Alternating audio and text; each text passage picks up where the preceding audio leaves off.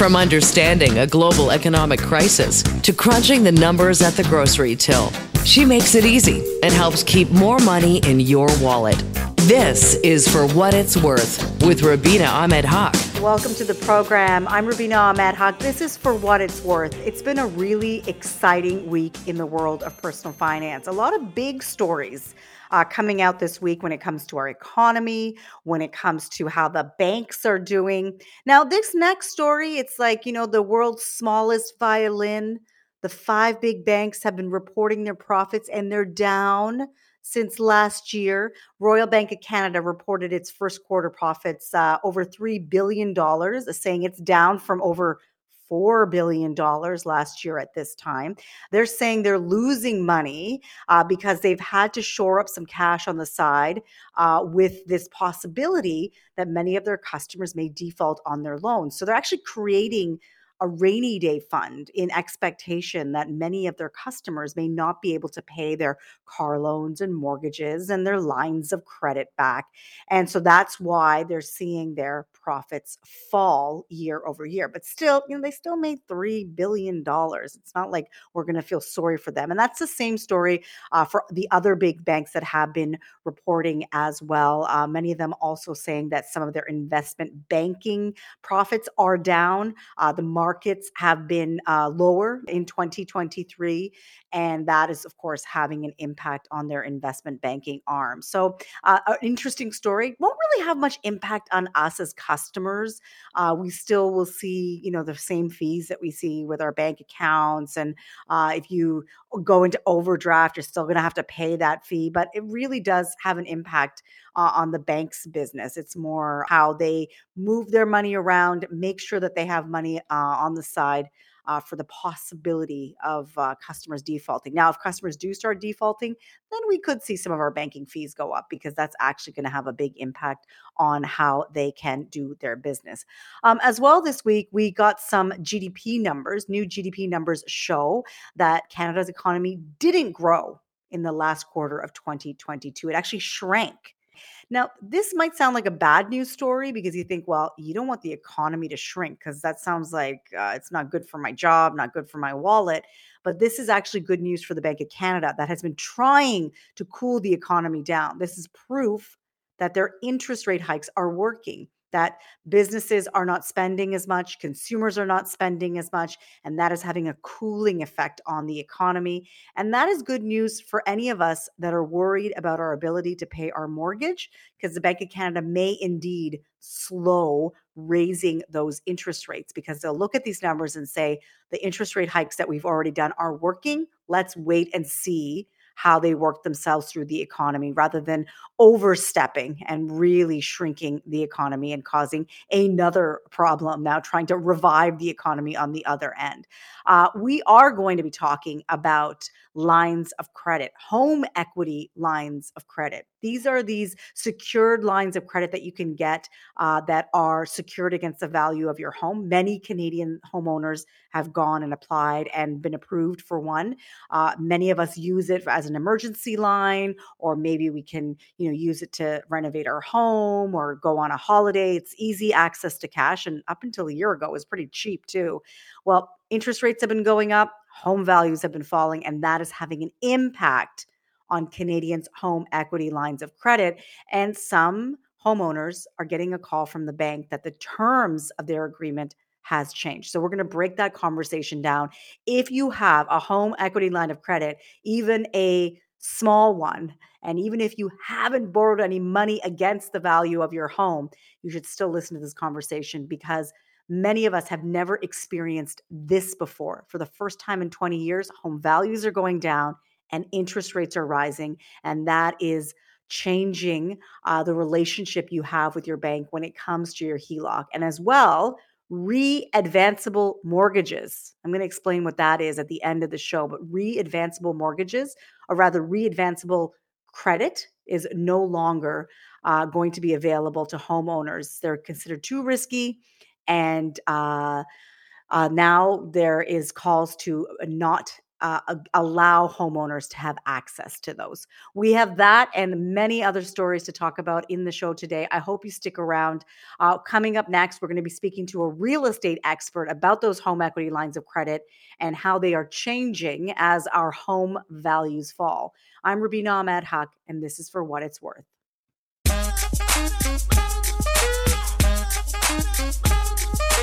You're listening to For What It's Worth with Rubina Ahmed Haq. In Canada, we have seen our home values decline more than 18% on average year over year.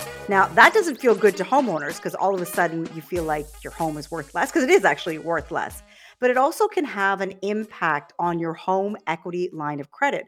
These are these credit lines that are secured by the value of your home that many Canadians have taken out as they've seen their home values rise. You go to the bank, you say, I've got $300,000 equity in my home. Can you give me some access to that? And they give it to you in the in the form of a home equity line of credit. Now, with home values coming down, it is having an impact on them. And that relationship that you have with the bank could change as well. The bank could actually change the terms of your HELOC. And this is something many Canadian homeowners are unaware of. Well, to talk about this and what you should do if you get a call from your bank asking you to pay your HELOC back, we're joined by Romana King. She's a real estate expert. She's the author of House Poor No More and the senior finance editor at finder.com, a rate comparison website. Hi, Romana. Welcome to the program. Great to be here, Rubina. So I wanted to start by asking you first, what is a HELOC for those who may not understand that kind of credit line? Sure. A HELOC is a loan, but it's secured against the the value or, or, or the money that you've you've got in your home. So if you have a five hundred thousand dollar home and you've paid two hundred and fifty thousand off of the mortgage, then you have technically speaking 250,000 in value in that home. A HELOC allows you to take some of that value, some of that equity and borrow against it from the bank so you can use those funds in a different way. Now, when we're assessed for our HELOC, they uh, assess it on the current value of your home at the time when you're making that application. How uh, can how can the, the price of homes falling? How can that impact how much credit you may have available to you in that HELOC? Well, the Office of the Superintendent of Financial Institutions, really big, big, long name, OSFI, actually sets regulations and rules about HELOCs. So all lenders have to uh, abide by these rules. And what they say is that you cannot get a HELOC, a home equity line of credit, that is 65% greater than the value of your home. So if you've got a $100,000 home, you can only get $65,000 in a HELOC against that home. Plus, you also cannot have a mortgage plus a HELOC that is more than 80% value of your home. So quite quite easily you can see if your home drops significantly in value and you've maxed your your mortgage and your HELOC out and now you're above that 80% threshold, the bank is probably going to say, "Hey, we're not within uh, you know compliance regulations. Knock knock, where's our money?" Is this something that Canadians uh, know about? I, I teased it at the beginning there that I don't think that many homeowners are aware that the terms of their HELOC can change even years after they opened it. Well, I mean, why would we? We've never really, I mean, in the last decade, two decades, we haven't been in a situation where home prices have dropped and rates have gone up. In fact, we've been in, in sort of a historical place where interest rates have been so historically low that it was very easy to actually get access to lots and lots big loan amounts for r- relatively cheap. Well, in the last 12 months, we've seen that rates have gone up. And that has actually slowed the real estate market down, which has pushed prices down. So now we're in that perfect storm of events where you've got rates going up, prices coming down. Suddenly, though, that that what was a very simple equation no more than 80% when you include your mortgage and HELOC, that can actually become uh, unbalanced. And suddenly those that fine print that we have when we sign that loan, suddenly that becomes, uh, you know, a big, a big deal. And the banks then go and they say, you know, listen, you're 85% of your the value of your home you need to pay back you need to pay down your your line of your line of credit Um, talk to me a little bit about how HELOCs are different from mortgages, uh, how a HELOC is a callable loan, whereas a mortgage uh, is not. Explain the difference between uh, the two types of way of borrowing uh, when it comes to uh, your your home. Yeah, I mean that's that's actually a really great point because often we'll say, "Well, I owe this against my home. What what is the difference?" A mortgage is a contract for a specified period of time with that contract comes rules and regulations, part of which are penalties. If you break your contract, you must pay a penalty. If you have a fixed rate mortgage, then the penalty be, can be quite high. If you have a, you know, a variable rate interest, the penalty is not as high, but you still have that penalty. And often that's thousands of dollars just to break that mortgage in order to get into another mortgage the reason why that exists is because the banks need to show on their book of records hey we can guarantee this sort of income in the next five ten years based on these debts. So that's why you've got certain rules for mortgages. When it comes to a heloc or a personal loan or any type of loan you don't have the same type of regulations and so you can break or stop that loan at any point, which means the bank or the lender can't actually guarantee the income, the interest that you pay on that loan, which means it's a riskier investment for them. An investment meaning if they they allow you to borrow money, they're going to earn the income from the interest. That's an investment. And so they want to make sure that there are certain things they can do to make sure they can protect the, the, the risk or, or downsize their risk. One of the ways they do that is to make sure they can call that loan if the values on on that loan change, as we're seeing with the HELOCs. If you've got more than a HELOC that's more than 65% value of your home, suddenly the bank comes calling and says, "Hey, we have to re- we have to balance that again. Either roll it into a mortgage, which means now you're locked into those payments, or pay that HELOC down." And when you're paying that HELOC down, that credit that you once applied for and were approved for may no longer be available. I, from my understanding, uh, many homeowners are uh, they have a HELOC that they are paying down, but as they're doing that, the money that they're paying down is not becoming uh, uh available to them on the other side. Uh, have you been hearing these types of stories where these readvanceable loans are becoming less and less uh, available to homeowners? Yeah, I mean it's still quite possible to get a HELOC, but the, the the amount that you can get is certainly diminishing. And yes, if you had a HELOC and you had you know, for simple math, you had $100,000, no mortgage on your house, and you got a HELOC for 65,000, and then suddenly the value of your home dropped. You're going to see the, the, the amount that you can borrow against that HELOC also drop and until you make those ratios you know, and this is assuming that you're, you know, a customer with excellent credit and, you know, stable income. If those things also change, your ratios will change again and you'll get even less room in your HELOC. So, yes, you're seeing people pay back that loan and then not have the ability to reborrow that. And it almost feels like, hey, that's not really fair. I, I had this money, but it wasn't our money to begin with. We almost have to change our mindset and realize we had access to that money, but it was borrowed money. It was someone else's money. I was paying for the privilege of using it. So now I really need to look at, you know, do I do I need it? If I don't need it, then I shouldn't be paying for that privilege, particularly since HELOC rates have gone up significantly in the last 12 months. And we're speaking to Romana King. She's a real estate expert talking about the future of HELOCs. Now, I made that comment about readvanceable uh, loans or mortgages. Um, uh, really, that refers to when you get a mortgage with a bank, uh, as you are paying your mortgage down, that money is becoming available on the other side, so to speak. So if you're paying, say, X amount of $1,000 down, maybe 500 of that is now available in a, in a HELOC if you've been pre approved uh, to, to be able to access that uh, OSFI is is getting rid of those. Uh, they're finding those uh, too problematic, too risky, especially uh, like you said with interest rates going up and uh, and home values uh, going down for the first time in two decades. Uh, HELOCs have been a, a, way for many Canadians to manage their personal finances. If an emergency happens, if they need to uh, invest some money somewhere and they don't have cash, they, they use their HELOC to, to sort of bridge that time. What's your opinion of that, using your HELOC to deal with unexpected events and, and last minute uh, financial obligations? Well, I, mean, I'm a fan. I'm a fan of using other people's more money when it's cost effective, and and that's actually the the caveat here: cost effective. So when you know debt was really really cheap, when I was paying two percent for a HELOC, yes, I actually did take money out of the, my home equity and I invested it into the stock market. Why? Because I wanted to diversify. I had a lot of equity in my home that's very geographically specific for an investment.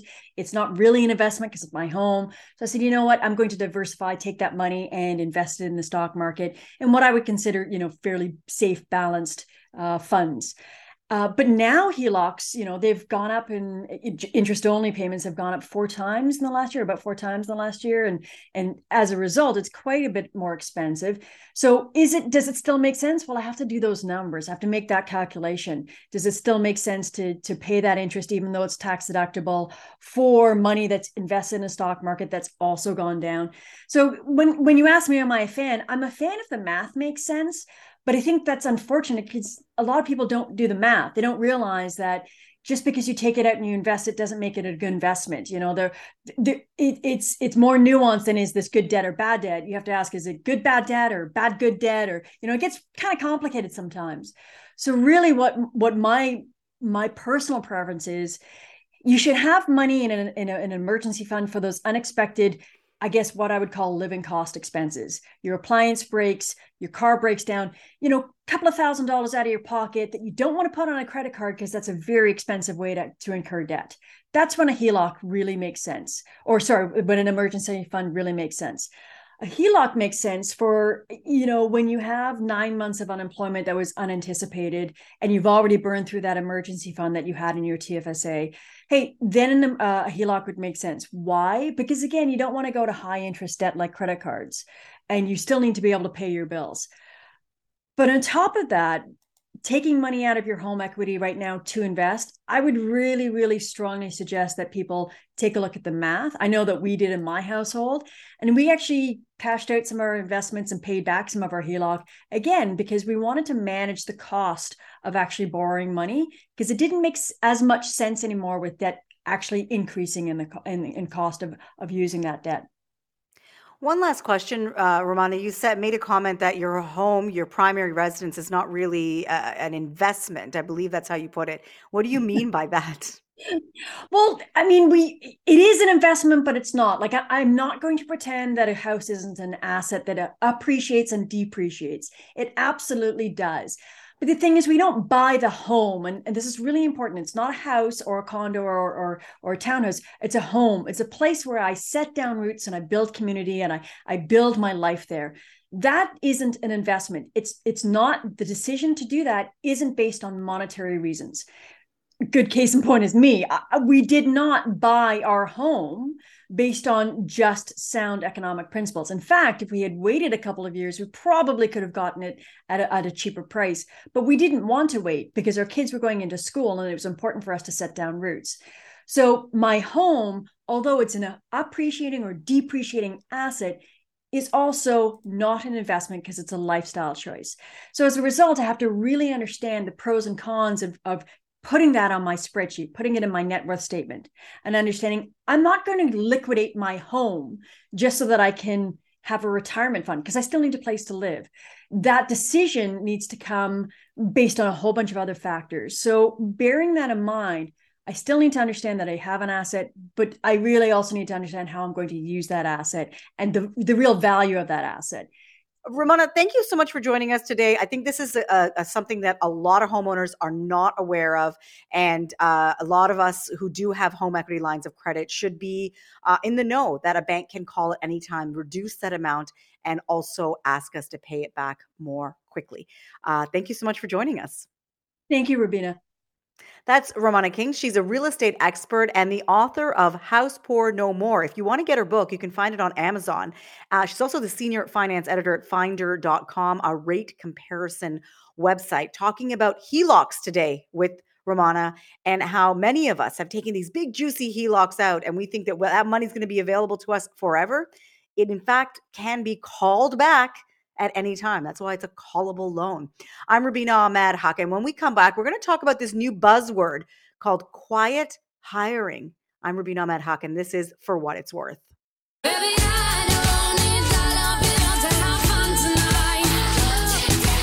You're listening to For What It's Worth with Rubina Ahmed Haq.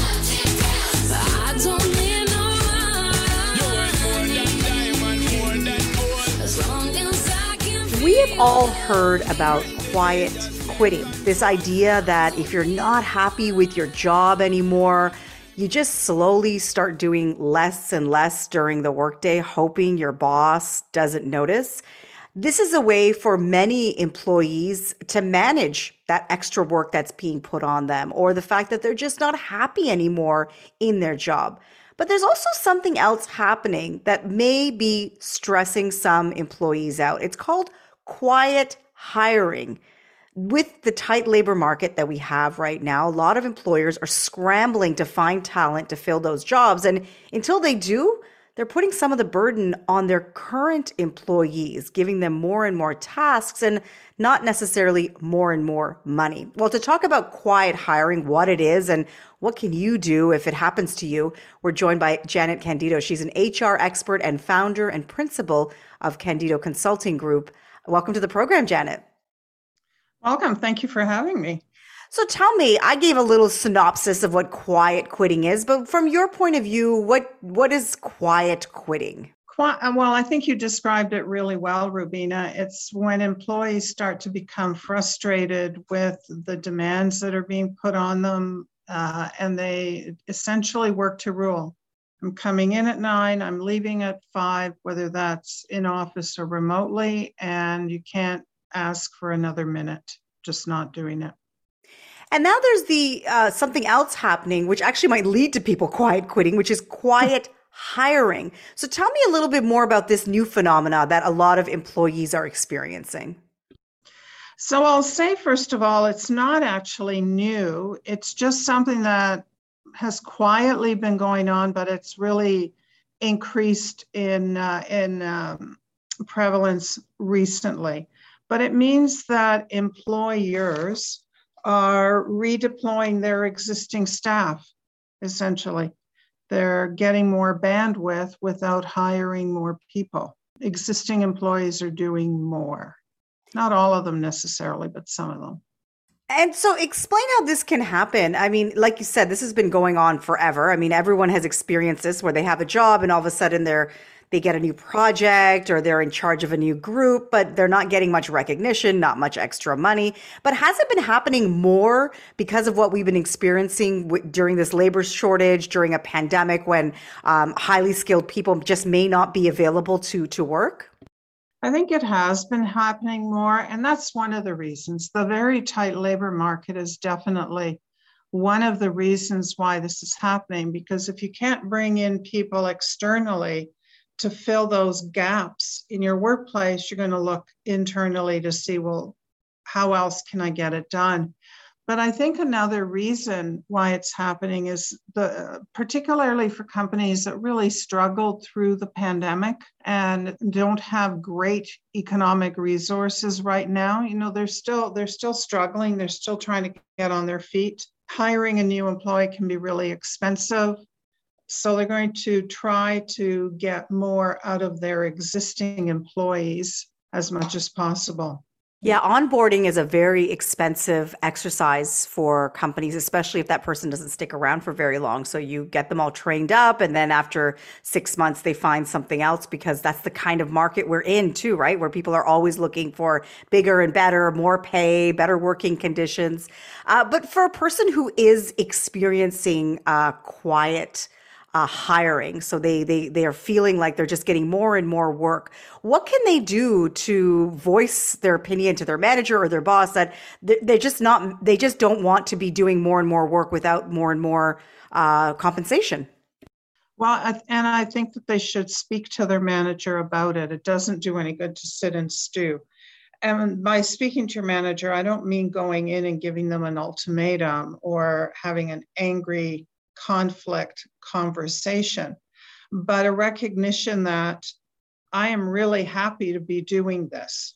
I'm learning new things. I'm being stretched. I'm being, I'm growing. This is really great, but I would like to see commensurate uh, increase in my compensation to account for this. Yeah, I think that, you know, we all have experienced this and it's just so uncomfortable to bring it up because you don't want to look like you don't appreciate your job or that you're not willing to take on more work, which then can sometimes lead to promotion. But at the same time, you don't want to burn out and then become completely uh, unable to do that work because you're just uh, you're just exhausted from uh, from all the extra that you've been doing. What are some of the pitfalls of companies that decide, you know, I can't find that talented worker, but I'm just going to put more and more work on the people that I have, or even worse, I, and this has happened so many times. Uh, not not necessarily personally in my experience, but I've heard so many times someone quits, and rather than the the company rehiring for that position, they just sort of divvy that person's job amongst a few people. Well, I think the biggest pitfall is what you were just talking about, and it's the risk of burning out your employees.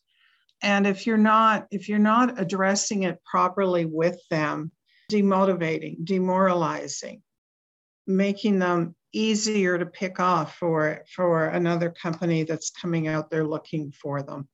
I think that that's the biggest bit, uh, pitfall for an employer is if you don't do this right, you run the risk of burning out your existing employees and having both recruitment and retention problems all these terms that have come up during the pandemic quiet hiring quiet quitting uh, you know uh, people leaving their jobs mass I, I, can't remember the exact it was a mass retirement or mass exodus of people leaving. All these sort of terms that have come up. This stuff has been happening before the last three years. Do you think the pandemic has put a lens on some of the problems that we've been experiencing at work because we've just been forced to reflect on what work and work life balance means to us Absolutely. I mean, the, the consequences of the pandemic on the workplace have been pretty extreme, and I, and I don't think we've seen an end to them yet. You know, you've had what I've called an erosion of the employer employee relationship, which then gives rise to things like quiet quitting and quiet hiring, because you don't have that, that connection that was there before and you're struggling to reform that connection and and other things can interfere. Again like quiet hiring quiet quitting. You just don't have that that same feeling between the two. So i see it definitely as a consequence of uh, of the pandemic or more specifically a consequence of the um, how we had to work to deal with it remote working or not working as we were dealing with the uh, pandemic. We're speaking to Janet Candido. She's an HR expert and founder and principal of Candido Consulting Group about quiet hiring this idea that you know many of us have experienced where uh, somebody is let go or somebody leaves the company or there's more work that the company takes on and rather than putting more people into uh, the office and, and divvying up that work they just give it to somebody who already is there and making their workload uh, that much more. Um, you know, here on For What It's Worth, Janet, what we try to do is we try to give people uh, takeaways, something that they can go and immediately put into practice in their in their day to day life. If if someone's listening to this and saying, you know what, in the last six months, I have felt like I've taken on a lot more work and I haven't really been uh, compensated and I haven't been recognized for it. I haven't got a new title for it. I know you said you go in and talk to uh, your boss as the as, as a first move, but is there anything else that that employee should be doing just to protect themselves and the job that they have? Sure. Like before you go in and talk to your boss, document what you were doing and what you're doing now so that you can demonstrate that you actually are doing more. Otherwise, you run the risk of going in there and saying, I feel like I'm doing this, but we don't really know. So document what you were doing, document what you're doing now, and how much more that has added to your week. And focus not just on the duties, but focus on what you are accomplishing for the organization. Focus on the benefits to the organization of all that extra work you've been taking on. When you go in and talk to your boss, no ultimatums, no anger, no threatening, just go in and very calmly say, you know, this is what I've been seeing over the last few months, and I would like to speak to you about an increase in my salary And for the other side of it, employers, because they're facing higher cost of doing business, just generally higher cost of living, even for themselves, and they're trying to keep their business afloat after what has been an extraordinary uh, three years, if they are thinking about, okay, giving somebody more responsibility in order to scale their own business, how should they approach that employee so that they, they continue to get the best out of them without making them feel like they're being taken advantage of? Well, I like to um, tell employers to be as transparent as possible. So um, go to your employee. I need somebody to do this. I think this is particularly well suited for you, and I would like you to take this on. Um, you can even, depending on your relationship with them, be honest and say, "I can't afford to hire anybody new right now," and I would, uh, I would like you to take this on. And I am going to give you an increase in your salary. However much you increase their salary is never going to be as much as hiring another person so you can afford to to provide your worker with a bit more. Also if you're giving them an opportunity to learn new skills get new experiences which helps them as much as it helps the company be open and honest about that. This is a stretch assignment for you. I'm confident you can do it and I think it will be really good for you. But don't pretend it's just going to be really good for them. Acknowledge that it's also really good for you. This is a win win here. Right? Some really good advice there, Janet, for both employee and employers, because this is these are really unusual times that we're living in uh, when it comes to the labor market. We continue to add jobs, and companies continue to it feels like continue to look for more and more people uh, to join mm-hmm. uh, their workforce. It just feels like we're never catching up. You know, there's just this gap that just can't be filled. And so this quiet hiring, quiet quitting is just going to continue to happen uh, until we, we we get into more normal uh, labor conditions. So this conversation has been really helpful. Thanks, Janet. Oh, you're welcome. My pleasure. That's Janet Candido. She's HR expert and founder and principal of Candido Consulting Group, talking about quiet hiring. We are going to take a quick quick break and when we come back, we're going to talk about a bank that's hired some really unique financial stress companions. I know you've seen the commercials. When you go in to talk about your money, they've got a really unique way of helping people just feel a little bit more relaxed. And I've got a bit of an opinion about that. I'm Rubina Ahmed Haq, and this is For What It's Worth. From understanding a global economic crisis to crunching the numbers at the grocery till, you're listening to For What It's Worth with Rubina Ahmed Haq. Have you seen these commercials on television? If anyone watches television anymore, uh, CIBC Bank is offering financial stress companions uh, to in to clients that come in that are stressed about their money. They're offering them therapy dogs to sit with that you can pet and talk about your money. And at first, when I was watching these commercials, I actually thought it was a joke. I actually thought that this was something maybe they were making fun of or they were poking fun at something that maybe I didn't understand. And then I saw the commercial over and over again. And I'm like, ah, they're actually doing this experiment. Now, I'm not knocking CIBC. I think anything that you can do to make your clients feel more comfortable, especially when it comes to talking about their money, is positive. But I just thought it was a little bit quirky. I guess that's the only way I can explain it. A little bit. Maybe it's not my cup of tea. I wouldn't want to sit with a dog and pet the dog and talk about my money. But I guess for some people that will make them feel calmer. So it's a it's an experiment that they did uh, with one. Uh, you know, they hired a big film crew to come in. This financial stress companions experiment was filmed in branches. You see people sitting there with these uh, therapy dogs and petting them, and it makes them feel better about talking about their money. I think the real message is uh, is that money is stressful to talk about, and anything that um, anyone can do to sort of bring that stress level down is positive. But I just in the beginning when I saw the commercial, I didn't actually believe it was a real thing. It's only after I saw it a couple of times and then I had it sort of on. So I, rewi- I rewinded, you know, you can rewind live TV now.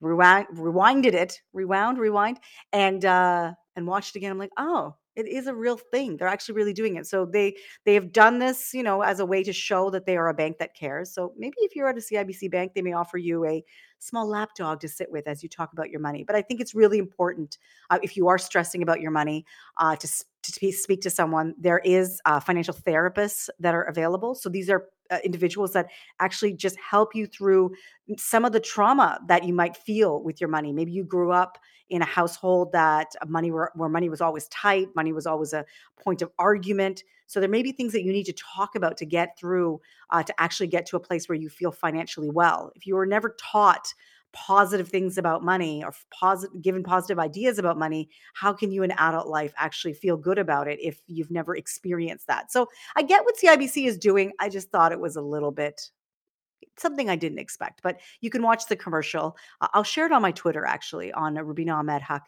and you can watch the commercial about these financial stress companions, a CIBC experiment to see if people can feel more comfortable talking about their money when they come into a branch to speak to their financial advisor. Um, if you are traveling outside of Canada, uh, you can expect to pay more for roaming. Uh, all the big telecoms are raising their roaming rates uh, starting March 8th. So, starting basically um, this week, uh, they are going to be, Telus, for example, is going to be charging $14 a day on devices if you go to the US, $16 if you go internationally, and that's up from 12 and $15 respectively. And this just means it's more expensive for Canadians to use their mobile phone. And it's frustrating because we pay some of the highest mobile rates in the world. Anyone who's been to uh, Europe or Asia or even in the United States knows how much uh, cheaper it is to carry a smartphone in those countries, in those continent, on those continents. Uh, I was in Thailand a month ago, and I would highly recommend that if you are traveling, especially if you're going to be there for more than a week, that you get an eSIM. They're available at all the airports. Uh, if you have a newer generation, especially iPhone, uh, they can do it without even putting a new SIM in. It can be done uh, completely digitally. And what that does is that it gives you a local phone number so you can make calls and not worry about the costs. And then you can get data on your phone and you can use that data and not worry about the roaming charges. Yes, there is a downfall where you cannot use your Canadian number, but hopefully if you're traveling, you've got your email, you know, out of office out and if people need to reach you, you could even just put in your email, this is the number to reach me at or WhatsApp me at. So it takes a little bit of work, but the eSIM for me, I think it was $20 for two weeks and it was unlimited data and i gotta say it was pretty fast uh, the the uh, speed that i got uh, the internet speeds that i would get when i was traveling around uh, the country. So that's a way to get around these higher roaming charges. And before i let you go i wanted to talk about uh, something a new buzzword in the employment world the workforce. It's called bare minimum monday. And what bare minimum monday is is this this idea that we need an extra day after the weekend to really uh, get into our work week. And that two days is not enough for most of us to uh, really relax and recuperate from the week that we've just had. So a lot of employees are using Monday as uh, as a day to actually just take it easy. Uh, you know, maybe catch up on some stuff, but not really work at their full capacity. Now, I think this is pretty pretty common for many of us on Monday morning. We feel a little bit tired. We're not really at our full full uh, capacity until maybe Tuesday, maybe even Wednesday when we really get going. Uh, but you know these these buzzwords that have been coming out: quiet quitting, quiet hiring, which we talked about earlier today, and bare minimum Monday. I mean, it really is just a reflection of many employees saying, you know, I'm kind of sick and tired of of uh, my company asking me to do more work than I can actually get done and me feeling burnt out. So this is a way of uh, rebelling against uh, a little bit of that and saying that, you know what, I'm going to take Monday to take it easy, maybe prepare for my week rather than get actual work done.